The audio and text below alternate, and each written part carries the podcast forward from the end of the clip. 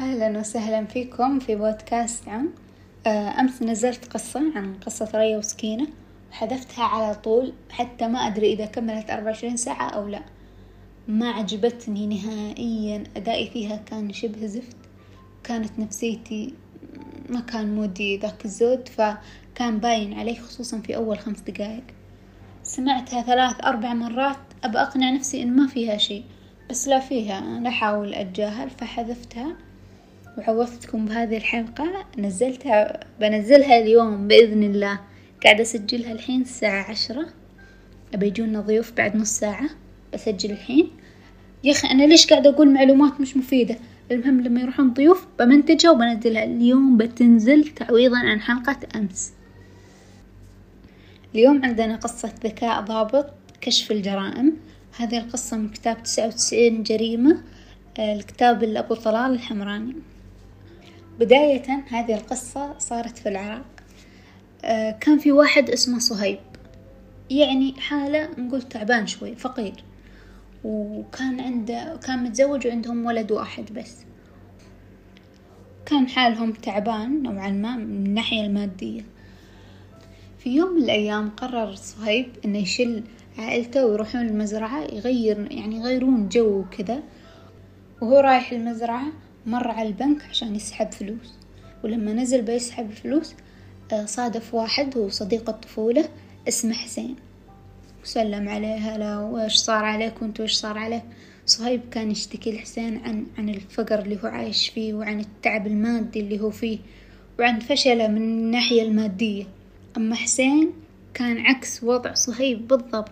كان يكلم صهيب عن فلوسه وعن تجارته وعن كل شي عنده من فلوس. قال له حتى قال صهيب أنا الحين عندي سحبت مية وخمسين ألف. الشيطان لعب براس صهيب أغرته الفلوس. عمره في حياته ما يحلم بهذا المبلغ اللي سمعه وعنده يعني قدامه مع شخص عنده. فقال صهيب لحسين تعال عندي وأنا عازمك على المزرعة بحكم إنهم أصدقاء طفولة. وراح معاه حسين. تخيلوا يا جماعة.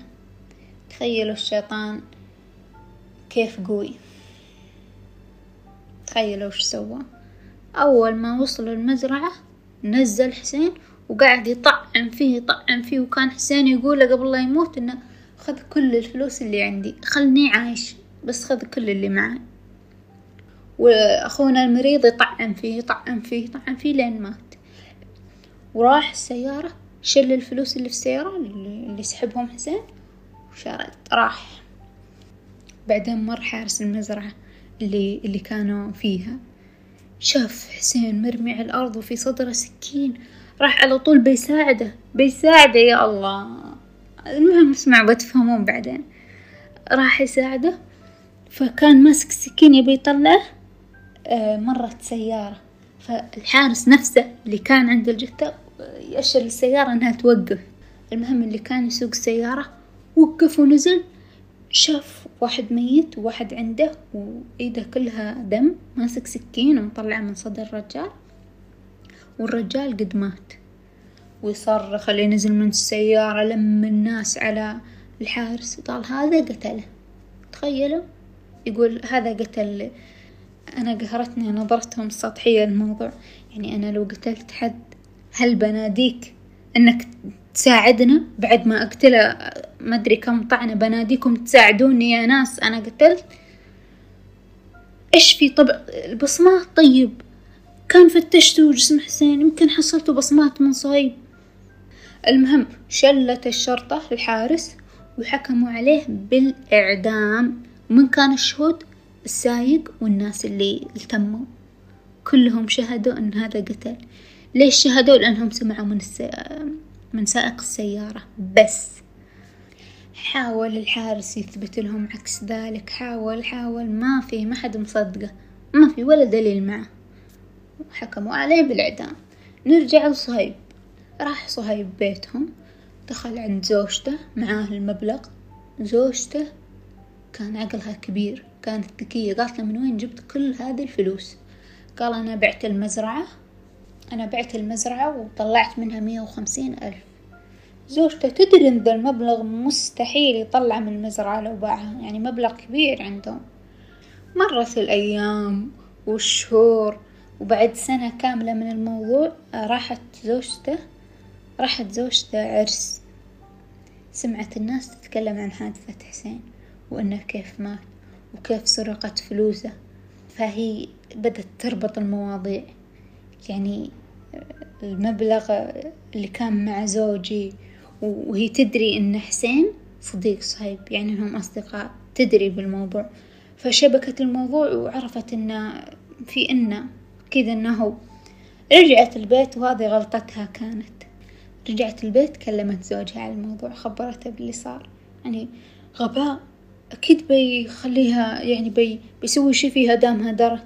لو سكتت يعني خبرت الشرطة أو شي مش راح تخبر القاتل أنا نادري إنك قتلت. أكيد بتلحقين اللي راح. المهم راحت عنده وقالت له ارتبك هو وتوتر وكان كان باين عليه إنه هو. فقالت له الموضوع. مرت الشهور إلين دخل صهيب ومع زوجته الثانية.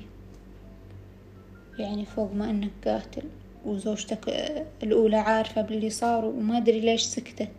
جايب لها زوجة ثانية أنت كيف عايش وقاعد تتزوج وعادي الموضوع؟ دخل البيت بالزوجة الثانية طلعت الزوجة الأولى. استغفر الله ما يضحك طلعت الزوجة الأولى على طول عندها لها. تذكر صهيب إن زوجته الأولى عندها كل العلوم وعارفة هو وش سوى. فراح طلع في السيارة وراح بيت أهلها وقالها باخذش مكان بعيد نتفاهم على اللي صار يعني قصده على زواج الثاني. ونلقى لنا حل. وشلها. وراحوا مكان بعيد. وصار لها نفس اللي صار لحسين. ويرمي بجثتها ويرجع البيت ولا كان شي صار. بدأوا أهل البنت يفقدون بنتهم. مرت الأيام مرت ثلاث أيام والبنت ما رجعت البيت. فبلغ الشرطة. وجات الشرطة بتحقق مع صهيب. تخيلوا وش يقول في ال... عند الشرطة. يقول والله أنا طلقتها لأنها كانت قاعدة تخوني فخليتها أكيد إنها هربت مع واحد من اللي كانت تخوني معاهم. تخيلوا. فقال إنها عادي تكون رايحة مع واحد من اللي خانتهم معي. وصمالها الشرطة ما لها إلا تصدقه ما عندهم دليل ضده. فخلوه وراح. مرت الأيام. صح كان عندهم ولد؟ كبر الولد. صار عمره ثمان سنوات ودخل المدرسة وعنده خوات من من زوجة أبوه يعني من الحرمة الثانية بنتين في الروضة الولد فطين ذكي يعني في الدراسة. ذكي ذكاء بعكس خواته تماما طالع على أمه. المهم آه الزوجة الثانية بدأت تلاحظ شطارة الولد يعني شاطر أكثر من بناتي إيش فيه؟ فمسك الولد في غرفته وأخنقيه لين ما مات. من الغيرة. تخيلوا بعد ما قتلته لبسته ملابس المدرسة وشلته ورمته في المجاري. تخيلوا. الغيرة والحسد وش تسوي؟ المهم ورجعت البيت شلت بناتها ودتهم الروضة. بعدين راحت وقفت قدام مدرسة الولد. يعني إني تنتظره يخلص الدوام. وتمت تنتظر لين طلع آخر طالب. فيوم طلعوا كل الطلبة قاعدة تسأل وين الولد؟ وما أدري إيش وسوت مشكلة المدرسة نكون مهملين وما أعرف إيش. وصارت تنهار وتبكي. يا أخي واضح عليش؟ إيش دعوة تنهار من أول يوم ضاع؟ وراحت الشرطة وضاع الولد ومدري إيش وتموا يدورون له ثلاث أيام أو أربع أيام ما أعرف. فوصلهم بلاغهم في جثة في المجاري. وتعرفوا عليها وجثة ولد صهيب. طبعا لما الحرمة سوت كذا صهيب كان مسافر كان في بغداد. لما رجع العراق دخل على بناته ما حصل أمهم. سأل وين أمهم قالت تدور لصهيب برا في الشارع. وتبكي وتنوح وين صهيب؟ يا أخي منافقة. المهم آه، شافت لقيت الجثة الشرطة وشلت الزوج والزوجة للتحقيق. المهم الضابط كان فطين. كان ذكي عارف إن هذه مو أمه هذه مرت أبوه فحط احتمال إنها ممكن إنها تكون هي فقعد يدقق معاها في الأسئلة ويسألها كثير عن علاقتها في الولد. فصارت تتوتر كثير. لين سألها سؤال قصده فيه يعني يلمح إن أنتي اللي قتلتي الولد صح؟ فانهارت وبكت واعترفت قالت أيوة أنا اللي قتلته. وأزيدكم من شعر بيت؟